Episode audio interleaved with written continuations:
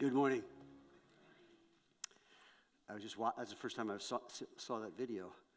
I'm thinking, when we get together, we get in the Bible. That's the word A.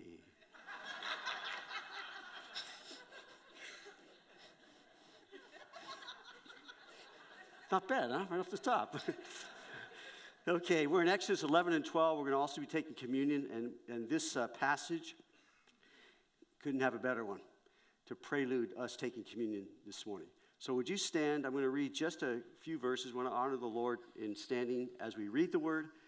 In Exodus 11, the first verse says this And the Lord said to Moses, I will bring one more plague on Pharaoh and on Egypt. Afterward, he will let you go from here. When he lets you go, he will surely drive you out of here altogether. Chapter 12, verse 1. Now the Lord spoke to Moses and Aaron in the land of Egypt, saying, this month shall be your beginning of months. It shall be the first month of the year to you. Verse 14. So this day shall be to you a memorial, and you shall keep it as a feast to the Lord throughout your generations. You shall keep it as a feast by an everlasting ordinance. Now, there's a passage that comes to mind that I'm going to, I want to sort of begin with to keep us in a little bit of thought when we take communion. It's in, it's in 1 Corinthians chapter 5 verses 7 and 8. Therefore, purge out the old leaven, that you may be a new lump, since you are unleavened. Now, a lot of us feel just like lumps, but this is a new lump, okay? For indeed, Christ our Passover was sacrificed for us. Therefore, let us keep the feast, not with old leaven, nor with the leaven of malice and wickedness, but with the unleavened bread of sincerity and truth. Let's pray. So, Father, here you said, the truth will set us free. And Lord, your word is truth. So we are going to be in your word this morning, and we know that our faith comes by hearing, and hearing by the word of God. We know that your word is like a sword, it's able to divide between the thoughts and intents of our hearts. And as we're, Lord, going through this, and then we're going to take communion, come to your table, help us to examine ourselves, to look into our hearts in the context and the foundation of what you have accomplished for us through Jesus for our sin, past, present, future. You want to sanctify us as your people, a, a holy nation, called out of darkness into your marvelous light. So, Lord, if there's anyone also here that's not in that relationship that only comes through the gospel, that only comes through Jesus, our Passover lamb, if there's anyone watching, anyone here that doesn't know you, our prayers as those who know your love know your forgiveness, know your freedom, are praying that they also would be able to enter into that relationship with you through faith in Jesus Christ, please. So bless this time in your word now, I pray, in Jesus' name. Amen. You can be seated. So, the Lord's Passover, chapters 11 and 12, is a lot of verses. We're not going to read all of them, but I'm going to read a good portion of them. Here's a little, pass, uh, a little uh, outline of what we'll be looking at. The prelude is the Word of God. The provision is the lamb, the application is the blood, and the celebration is the feast. So, this is the, the Lord's Passover. The prelude is the Word of God. So, we've already been looking at this. This talks about the revelation of God and the responsibility of man. So, what leads up to this event? It's the Word of God. Everything in Genesis, everything in Exodus, and it will follow from this, this event that's the main event of God's speaking and revelation to not only Israel, but to the world. So the revelation of God, creation, fall, flood, nations, and then Christ. So we, in these books, before, Genesis and Exodus, take us through these things. Now we're looking forward to the picture here of the Christ who would come, our Passover. So we looked at, and I'll let you go to those studies.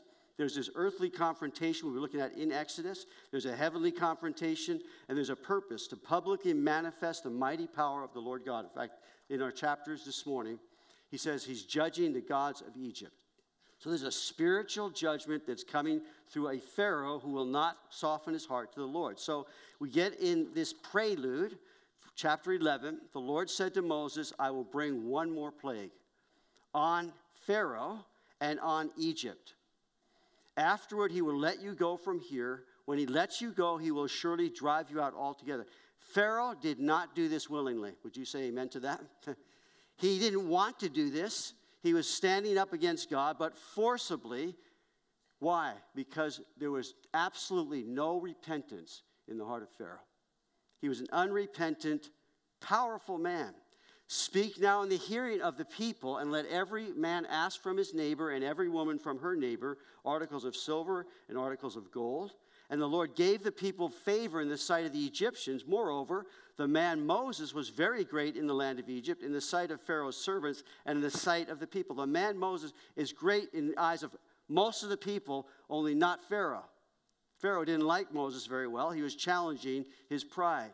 And so it says there the Egyptians are more than ready to see the Israelites exit Egypt. They've had enough. And so in Exodus, look at 1233. The Egyptians urged the people that they might send them out of the land in haste, for they said, We shall all be dead. They're saying, This is not getting better. Verse 36 And the Lord had given the people favor in the sight of the Egyptians, thus they plundered the Egyptians. You might look at this as they're receiving 400 years of back pay from, from the Egyptians. Back to chapter 11 and verse 4. Then Moses said, Thus says the Lord, about midnight I will go out into the midst of Egypt, and all the firstborn in the land of Egypt shall die, from the firstborn of Pharaoh who sits on his throne, even to the firstborn of the female servant who is behind the handmill, and all the firstborn of the animals. Then there shall be a great cry. Now remember, God answered the cry of the Israelites with Moses. Now Egypt is crying out throughout the land of Egypt, such was not like it before, nor shall be like it again. So the warning is clear. And now comes the culmination of God seeking to bring repentance to Pharaoh's heart and lead his people in the same. But Pharaoh had exhausted, listen, he had exhausted the mercies of God. We looked at that last in our last study. That God is merciful. He's looking to be merciful. Pharaoh exhausted those things, and so all of this was avoidable if Pharaoh would just humble himself and repent. God would have turned from those things. He's not willing that any should perish. But Pharaoh would not, he did not. Verse, verse 7, chapter 11. But against none of the children of Israel shall a dog move its tongue, against man or beast, that you may know that the Lord does make a difference between the Egyptians and Israel. He's making it clear who are his people the children of Israel. Now, what's going to happen here is the birth of a nation. It's incredible. And so, not because they were so different from the Egyptians. In fact, Joshua, in taking them into the promised land, in Joshua chapter 24, said, Now therefore, fear the Lord, serve him in sincerity and in truth, and put away the gods which your fathers served on the other side of the river and in Egypt, serve the Lord. So they were just as involved in idolatry and all these things against God, but they were God's people, and He called them out. And so there's also this, this sovereign mercy of God toward Israel to now birth a nation, the boundless grace of the Lord. Now it says there in verse 8, and all these your servants shall come down to me and bow down to me, saying, Get out, and all the people who follow you. After that I will go out then Moses went out from Pharaoh in great anger. He has had enough also. And so God makes it clear who's really in charge. It's not Pharaoh, it's not Moses, it's God. Who is bowing down to who now? To God. Pharaoh refused to humble himself before God. I emphasize that because that's the emphasis in this story. God saying to Pharaoh, Humble yourself. Repent, let my people go, let my people go. But verse 9, the Lord said, Pharaoh will not heed you, so that my wonders may be multiplied in the land of Egypt. So Moses and Aaron did all these wonders before Pharaoh, and the Lord hardened Pharaoh's heart and did not let the children of Israel go out of the land. The Passover prelude is simply this revelation and responsibility. The revelation of God and the responsibility of man, and that is the Word of God. What he was saying to Pharaoh Pharaoh would not escape his responsibility in now hearing from God. And so the provision now, the second part, chapter 12. Now the Lord spoke to Moses and Aaron in the land of Egypt, saying, This month shall be your beginning of months. It shall be the first month of the year to you. It is a new beginning. It would be, uh, this time would be in April, in the month of Abib or Nisan, after the captivity, on their calendar. For us, it would be the month of April. A whole new calendar for you. This is a great New Year's message. The new year gives us, let's start again, a new year. Amen? And so, this provision was for a whole new beginning. Now, I want to say this gently, but I want to say it firmly. The Israelites never sought to revise their history. To say, no, no, that wasn't the beginning. This was, no, this was the beginning that God designated for them. Our nation was founded in 1776, not 1619. And I say that gently, but that is the truth. And you can research that yourself if you're bought into 1619, this project. A new book just came out again. And it's disturbing to me because they're trying to erase our, our history. We've got, America had, in fact, this whole thing, what, when God plagues a nation, what if it's our nation? What happens when it's our nation? But then when God delivers a nation, I believe that our nation was a gift from God to the world founded under God with an incredible constitution. And so that is seeking now to be erased, as are a lot of these things. And you know all these things. I don't want to keep saying that, but I want to say that gently. But if you have any questions, research it. You will find that what God did in 1776 was an absolute gift to the world and to us. I often say, well, why was I born in America? I don't know, but I'm, I'm very proud of the fact glad that I have been. Am I, did I say enough? Now, my new beginning was in April also. April 14th, 1963. That was my new beginning with the Lord. 10 years old. I have it in my Bible. In fact, I have a Bible that I was given for that. When was your new beginning with the Lord? It's when you put your faith in God's provision through Jesus Christ. So it says here, speak to all the congregation of Israel. This is the first time you find that word applied to Israel. In other words, the congregation is found four times in this chapter the congregation of Israel. Israel as a nation of worshipers. We used to be that. Israel, now the congregation. They were delivered to become a kingdom of priests and a holy nation. God told them that in Exodus 19. You shall be to me a kingdom of priests and a holy nation. These are the words which you shall speak to the children of Israel. Peter takes this up again for us. 1 Peter 2, verse 9. But you are a chosen generation. Personalize this, if you would, with me.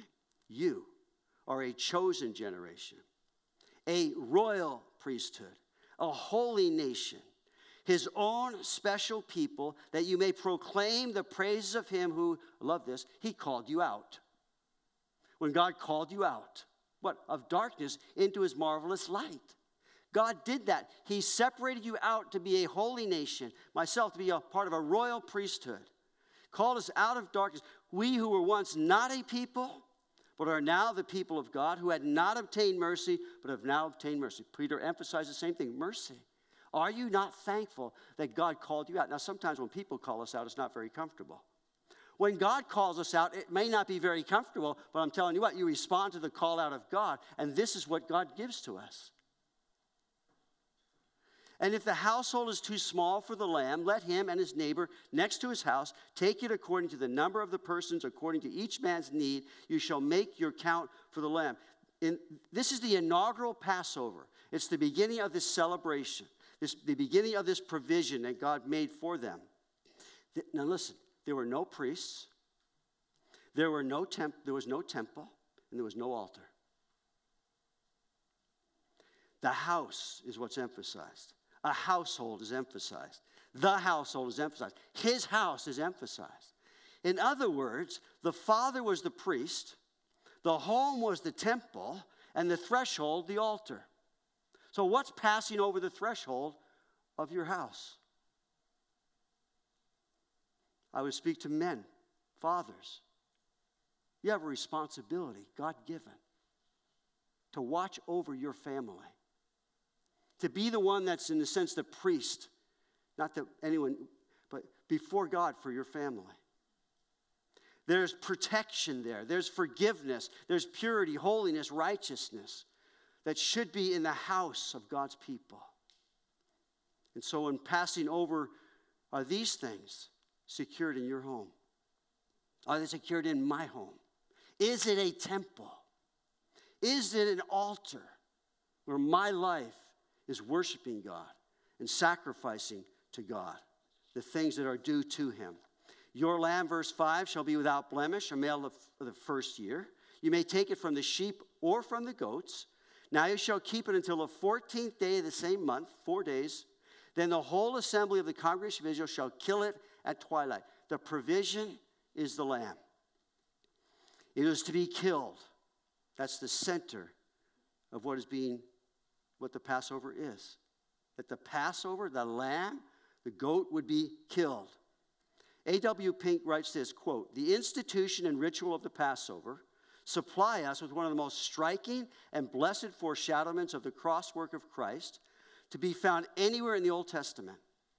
It is, its importance may be gathered from the frequency with which the title Lamb is afterwards applied to the Savior, a title that looks back to Exodus chapter 12. So, Isaiah 53, he was oppressed and he was afflicted, yet he opened not his mouth. He was led as a lamb to the slaughter, and as sheep before its shearers is silent, so he opened not his mouth. This is, this is prophetic in so many ways. But what really strikes me about this prophecy in Isaiah is in Matthew when Jesus, Jesus being tried to be crucified. And while he's being accused by the chief priests and elders, he answered nothing. He answered nothing. He had nothing to defend and nothing more to say. Then Pilate said to him, Do you not hear how many things they testify against you? But he answered him not one word, so that the governor marveled greatly. He shall, like a lamb to slaughter, he's not going to open his mouth. Jesus had fulfilled and said everything the Father had given to him already. And now it was the plan of God and the purpose of God that he would be crucified. So, this lamb, it must become a personal lamb. As you look at this chapter, in verse 3, it says twice, a lamb. And then in verse 4, it says twice, the lamb. And this is fascinating to me. I just found this out as I was studying for this time. In verse 5, it says, your lamb. And get this I looked at a lot of different translations. In every one of them, this your lamb is only found one time in the whole Bible, and it's in Exodus chapter 12. The picture of the Passover. It has to become, Jesus must become your lamb. And he became the Lamb of God when he came into the world. John the Baptist says, Behold, the Lamb of God who takes away the sin of the world. And all pointing to him as that sacrifice provided by God for our redemption. It must be personal. Your lamb. Your lamb. It must be a perfect lamb. It shall be without blemish, a perfect representative of the species. That's why the blood of bulls and goats could not take away sin. They could cover sin, but it had to be a human being. we'll talk a little bit more about this in a moment. Knowing Peter says you are not redeemed with corruptible things like silver and gold from your former manner of conduct, but with the precious blood of Christ as a lamb without blemish or spot. It was to be, now here's another fascinating thing in the text here it was a corporate lamb. It is only referred to in the singular in Exodus 12. The whole assembly will kill it at twilight. Jesus is the Lamb of God, singular. There is no other. God had only one lamb in view. It's the Passover lamb prophesied through the Passover celebration. Exodus 12 21. Pick out and take lambs for yourselves and kill the Passover lamb. Singular. It was a lamb appointed to death. If you're a believer and have been received Christ, you can see so many shadows of the substance who's Christ. That God's given to us through Israel in this incredible deliverance from Egypt, from bondage, into the promised land, eventually through the wilderness journey. God put it together to speak to the world about his provision. It was a lamb appointed to death. God told him to kill it, and in doing so, to be identified. So it was a Passover sacrifice of the Lord, it was his sacrifice. John, the next day, John saw him, the Lamb of God who takes away the sin of the world. Look at, at verse 26 in chapter 12. It shall be when your children say to you, What do you mean by this service? Why are we doing this? That you shall say, It is the Passover sacrifice of the Lord. This is God's doing, God's provision. In Exodus 23 18, it says, You shall not offer the blood of my sacrifice. Again, it says the same thing. In, again, nor shall the fat of my sacrifice remain until. In other words, God is saying, This is my deal. This is my provision. The lamb is God's sacrifice for sin. There is no other. And so it's interesting.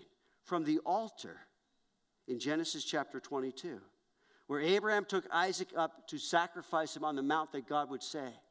As he's taking him up the mountain, Isaac says, Well, we got the wood, you fire, but where's the lamb? Where's the lamb? It's the most incre- one of the most incredible prophecies in all the Bible. As this act out, Abraham taking his son, his only son, up to Mount Moriah to sacrifice him in obedience to God. And then it says in Genesis 22, My son, God will provide for himself the lamb for a burnt offering. That is not accurate. It should be just take four and double strike it. God will provide himself the lamb for an offering. God came in the flesh to die on a cross to pay the price for our sin. Take that into heart a little bit. Now, it goes from Genesis 22, the altar, to Revelation 22, the throne of the Lamb. That's the full picture of what God did for us. So in Revelation 22, and he showed me a pure river of water of life, clear as crystal, proceeding from the throne of God and of the Lamb. There shall be no more curse, and but the throne of God and of the Lamb shall be in it, and his servants shall serve him. Brothers and sisters, that's what was coming. No curse. From the altar in Genesis 22 to the throne in Revelation 22 that closes out the Bible. The sacrifice is, first of all, Godward. God Himself providing the substitute, just and holy, forgiving sin. He can't ignore it, He must punish it. And so the wages of sin is death. The Passover is the foreshadow of God's reconciling justice and mercy. Romans 3:23, many have heard it many times, but let's go over it. For all have sinned and fall short of the glory of God. Being justified freely by his grace through the redemption that is in Christ Jesus, whom God set forth as a propitiation by his blood through faith to demonstrate his righteousness, because in his forbearance, God, there it is, passed over the sins that were previously committed. To demonstrate at the present time his righteousness, that he might be just and the justifier of the one who has faith in him. There's only one sacrifice, there's one altar, there's one place where we find the justification by faith because Jesus accomplished the work necessary for God to forgive us. Say that again. Amen. And if we're going to take communion, uh, I'm not done yet, but we're going to take communion. And what I'm hoping for myself and I is that we just re up, if you will, refocus on what Jesus did for us. We had no hope We were in bondage to our sin in darkness in this world, heading for destruction. And God provided for our redemption. God provided, let me that, for my redemption, for your redemption. How? By faith in Jesus Christ, by applying the blood. So, propitiation is the love of God, satisfying the wrath of God, and releasing the mercy of God. You put that up there. The love of God, satisfying the wrath of God, and releasing the mercy of God. That's what Jesus, He, the substitute sacrifice for our sins. Jesus took my place. He took your place. So the application, and this is an identification and justification. The Passover application, and they shall take some of the blood and put it on the two doorposts and on the lintel of the houses where they eat it. Application is everything. God word, God's done it all. Now I must apply that to my heart, to my life. A lamb killed and the blood shed addresses the Godward direction, but not the manward direction. There must be the application of the blood. Applied to the lintel, doorpost, and the basin. In other words, if you look at that, it's the cross. It's the cross, the picture there. Applying the blood to my heart.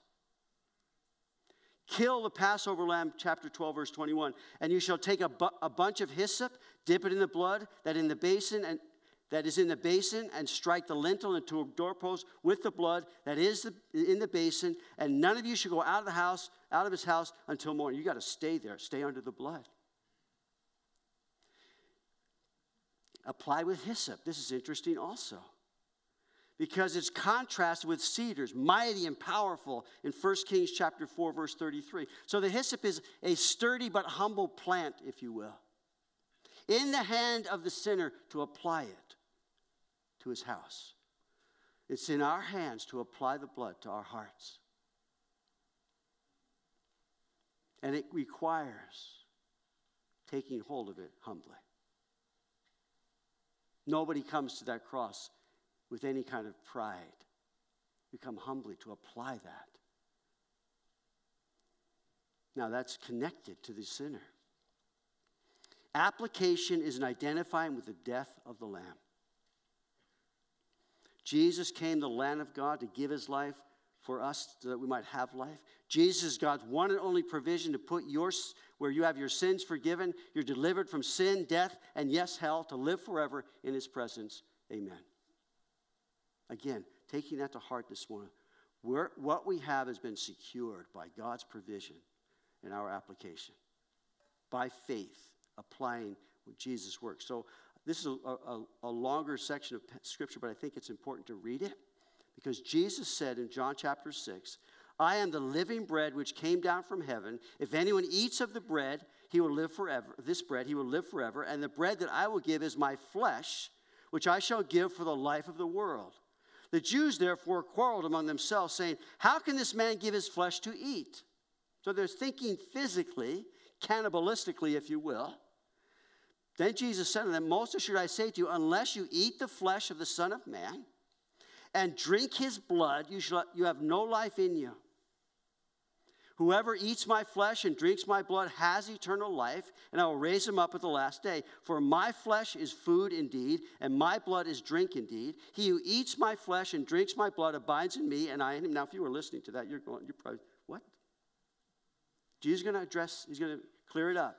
As the living Father sent me, and I live because of the fa- Father, so he who feeds on me will live because of me. This is the bread which came down from heaven, not as your fathers ate the manna and are dead. He who eats this bread will live forever.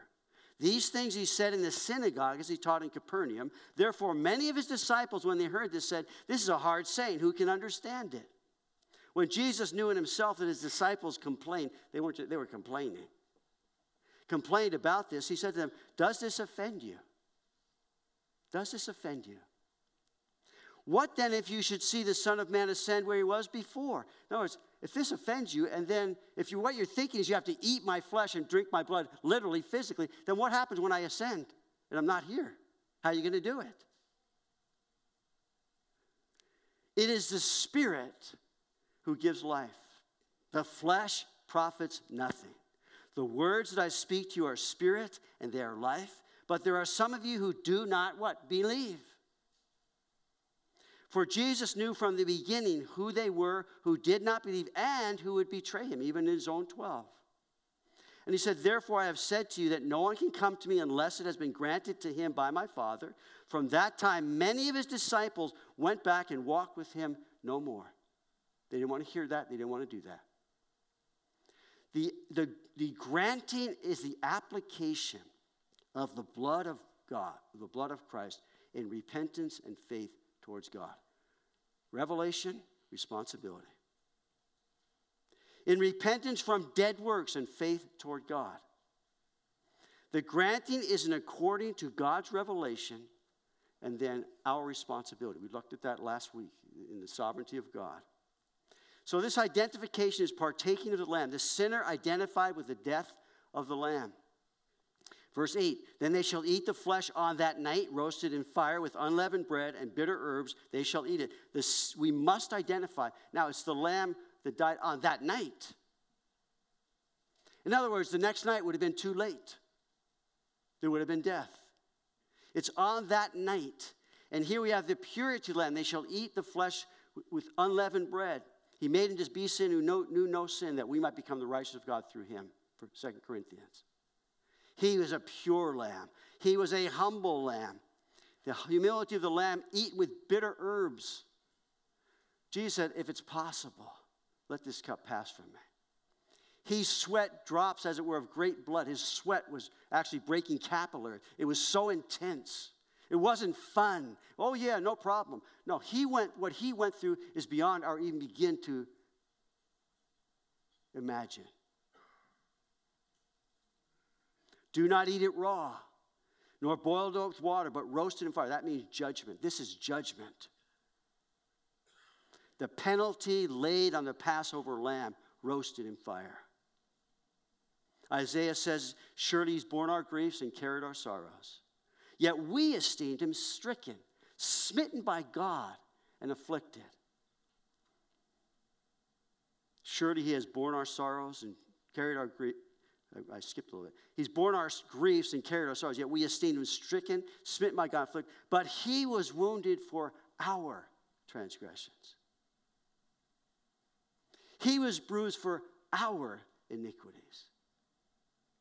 The chastisement of our peace was upon him, and by his stripes we are healed. All we like sheep have gone astray. We have turned every one, turned, comma, everyone, comma, to his own way. And the Lord has laid on him the iniquity of us all. Brothers and sisters, without the shed blood of Jesus applied, we are doomed to death and hell. That's the truth. Hell, people don't like talking about that anymore. Listen, hell is real, judgment is real. But Jesus took it all on that cross. He's the propitiation for our sins, and not for ours only, but also for the whole world. His accomplished work on that cross was so full and final and finished that whosoever comes to him will find the forgiveness of a holy, righteous, just God applied to his or her life and set free from sin, death, and hell to live forever with God in eternity. Verse 10 You shall let none of it remain until morning, and what remains of it till morning shall, you shall burn with fire. There was no sign of the slain lamb in the morning. No sign. Kill it at twilight, which means between two evenings. And that's, the, the, that's exactly when Jesus was crucified. During this exact time, when it was played out, it, when he was here and going to the cross, the exact day, God is precise in what he accomplishes. The precision by which he suffered and died for our sins placated the wrath of God. And so he says, on that, on that night, Jesus died at the exact appointed time. On that night, all sin was dealt with once for all. On that night, for those in the house under the blood, they are safe. On that night, safe with anticipation that God would deliver. And that's where we put our faith in. For the death that he died, he died once for all. Hebrews. For such a high priest was fitting for us, who is holy, undefiled, separate from sin, and become higher than the heavens, who does not need daily as, as those high priests to offer up sacrifices, first for his own sins, and then for the people's. For this he did once for all when he offered up himself. Again, once for all, Hebrews 9. Not with the blood of goats, bulls and goats and calves, with his own blood, he entered the most holy place. What happened? He entered the most holy place once for all. That's what Jesus did. Having obtained eternal redemption. Hebrews 10. By that will we have been sanctified through the offering of the body of Jesus Christ once for all. That is precise and complete. Apply it. On that night, for those in the house and under the blood, there's safety and refuge and security. A place of safety for us as we apply that to our own lives, our hearts. Now the blood shall be a sign for you on the houses where you are. And when I see the blood, I will pass over you, and the plague shall not be on you to destroy when I strike the land of Egypt. It does not say when I see the house. It does not say when I see the person in the house. Notice that condition wasn't a condition of God passing over them. Whatever the condition of the house, whatever the condition of the person in the house, if they were in the house, God said, I will see the blood and pass over. So we have to, in our minds, again, afresh, continually say to us, what does God say about the sufficiency of the blood? Not what I think or feel. What does God say? And my faith is built, my hope is built on nothing less than Jesus' blood and righteousness. I'm not going to trust any other thing. I'm not going to try to philosophize myself into a kingdom of God. No, God said, You believe what I've accomplished. When I see the blood, it satisfies the wrath of God. It placates the anger against and the, and the need for punishment against sinners. That's what Jesus did for us, brothers and sisters in the Lord. The application, identification in believing Jesus is God, come in the flesh, therefore, a perfect representation for us as humans who died on the cross and took our sin and secured our salvation. It's the gospel, plain and simple. We're doing First John on Wednesday nights. If you're not coming, I would encourage you to come. And we were just talking about this a little bit of the team about what is John focusing. In fact, Greg, you were the one that brought this into the conversation. What's God talking about? What's the central? Because John is not like Paul. He lays it out sort of. You can outline Paul pretty easy. You try and outline John, it's tough. He goes, he kind of circles around, then he comes, and he, he, he's just like that, gospel and his letters. But what's the central thing in the book of First John? That Jesus Christ has come in the flesh.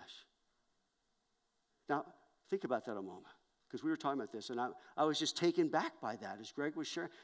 That Jesus Christ has come in the flesh. And when you begin to just meditate on that and think about that, listen, God became human.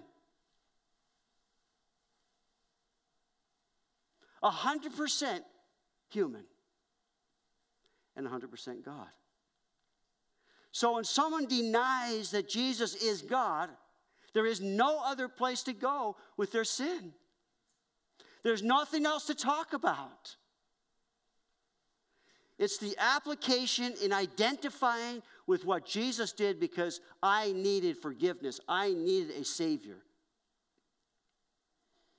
Do not believe every spirit, First John. But test the spirits whether they are of God, because many false prophets have gone into the world. Brothers and sisters, why would you want to go anywhere else? Why would you want to be like, well, I don't get it, I'm, I'm done. No, you can get it. We can get it. And we who have been saved get it. And we continue to come back and apply it. Apply it how? I'm identifying as a sinner with my Savior. Verse 1 John 5. If we receive the witness of men, the witness of God is greater. For this is the witness of God which he has testified of who? His Son. He who believes in the Son of God has the witness in himself. He who does not believe God has made him a liar because he has not believed the testimony that God has given of his Son. Revelation, responsibility. And this is the record. It's the record. It's historic. It's provable that God has given to us eternal life, and this life is in His Son. He that has the Son has life, and he that has not the Son of God has not life. These things have I written unto you that believe in the name of the Son of God, that you may know that you have eternal life, and that you may believe on the name of the Son of God. So, we're not going to spend a lot of time here, but in wrapping up and going to communion. The fourth thing is this is a celebration. It's the Passover celebration, which means redemption, salvation, and sanctification through the Passover lamb is ours. So this day shall be to you, verse 14, a memorial. You shall keep it as a feast. That was celebration time. A feast to the Lord throughout your generations. You shall keep it as a feast, as an everlasting order. You are, this is the inaugural one, you're going to do it every year. To remember, to drive it home. Seven days you shall eat unleavened bread. On the first day you shall remove leaven from your houses. For whoever eats leavened bread from the first day until the seventh day, that person shall be cut off from it. In other words, this Passover lamb from the first day for seven days, this celebration would last. And in it, the, the leaven was removed. Why? Because leaven is a type of sin. It's a picture in the Bible of sin. Then this, re, this celebration was of redemption and sanctification from sin. The feast couldn't start until the lamb was slain. But as that happened, and then the celebration. So uh, we started Corinthians purge out there for the old leaven, that you may be a new lump, and you are as you are unleavened, for even Christ our Passover is sacrificed for us. Therefore, let us keep the feast not with old leaven, neither with the leaven of malice and wickedness, but with the unleavened bread of sincerity and truth. We are now able to put away sin in our lives. We are now, we should be always putting away sin in our lives as believers. Sin always destroys the sanctifying work of the Holy Spirit in our lives. Always destroys our fellowship, not only with God, but with one another. When Paul's writing to the Corinthians, I'll read, I'll read a part of it in a minute. When he's writing to the Corinthians, he talks about communion. He says, You're coming to the table as though this is kind of a party. When you ought to be coming and examining yourself to realize that how you live and how I live matters. And the things that are in my heart and the things that are going on are going to affect not only myself, but the body of Christ, the church, and those whom you love. So we must always be aware of it. A little leaven, Galatians, a little leaven leavens a whole lump. Sin always corrupts, silently, insidiously, progressively, and if not dealt with, completely. It will always hinder our worship and joy. If we have a careless walk, if we have these associations with evil, if we have a worldly mindset, if we are giving into fleshly indulgences, it's going to ruin what God's seeking to do in your life and my life sanctifying us as a holy nation, a royal priesthood, saved from sin. So as I looked at this, the sinner identifies with Jesus in his death, which is symbolized in baptism. Whereas the saved, the saint, identifies with Jesus in his death, remembering it in communion. And so as we take communion as believers, and this in fact, as you look over the, the rest of the chapter, you'll find that God said, These are ones that cannot participate. In other words, it's exclusive in being in relationship as God's pe- person or God's people, is what he says. And so, in saying that, we apply that. The sojourner, hired servant shall not eat, the foreigner shall not eat, the congregation Israel shall keep. And that applies now as we take communion this morning. This is not for you who have not come into Jesus Christ in repentance and faith to acknowledge your sin and then apply the work of Christ to your life and be saved. You see, if you take the communion emblems, what we're remembering, what we're celebrating, is that Jesus died his body was given, his blood shed. And we're taking and we're partaking of those in remembering him. Jesus said, Do this in remembrance of me. We're remembering what he accomplished, what he did, and we're saying, that, That's what I needed. That's what communion is. This is what God did, and that's what I needed. And I entered into this relationship with God and into this place in, the, in his church, in the body. But if I take it I haven't done that, then I'm actually drinking, Paul says this, damnation to myself. And we don't want that for you. What we want is what God wants, and that is that you would come to Christ even right now and confess that you're a sinner. And you have nothing with which to offer God to pay for your sin. You don't. And that the wage of sin is death, but the gift of God's eternal life through Jesus Christ. So I'm calling, I, I trust through the Holy Spirit that God's calling you out today.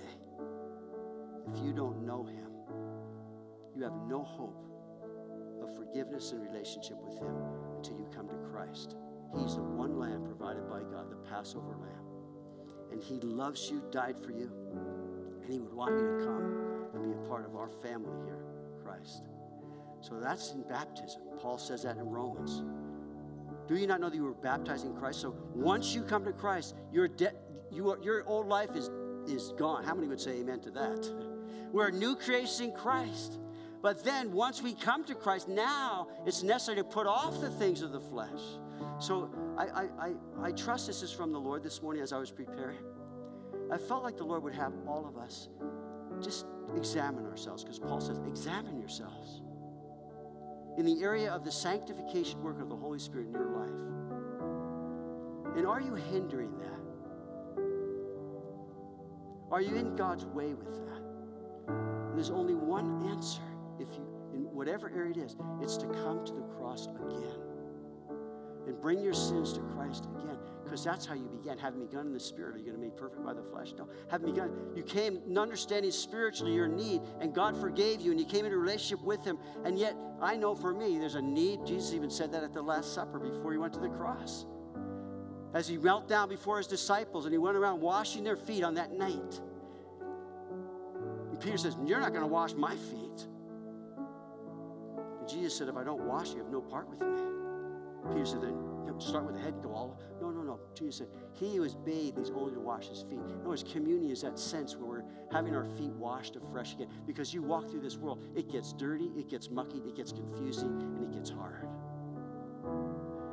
Brothers and sisters, Jesus, Jesus is God, come in the flesh for you. The eternal God is our refuge. The place we find that relationship renewed and restored and washed is at the blood of the feet of Jesus at the cross. So, can we do that as the hymns are passed out? Please hold them.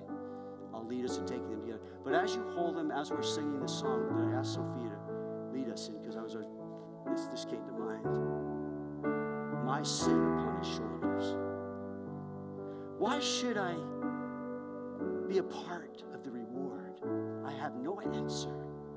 As we sing this song, can we bring our hearts to the Lord this morning? You individually, me individually, to say, Lord, wash me. Wash me afresh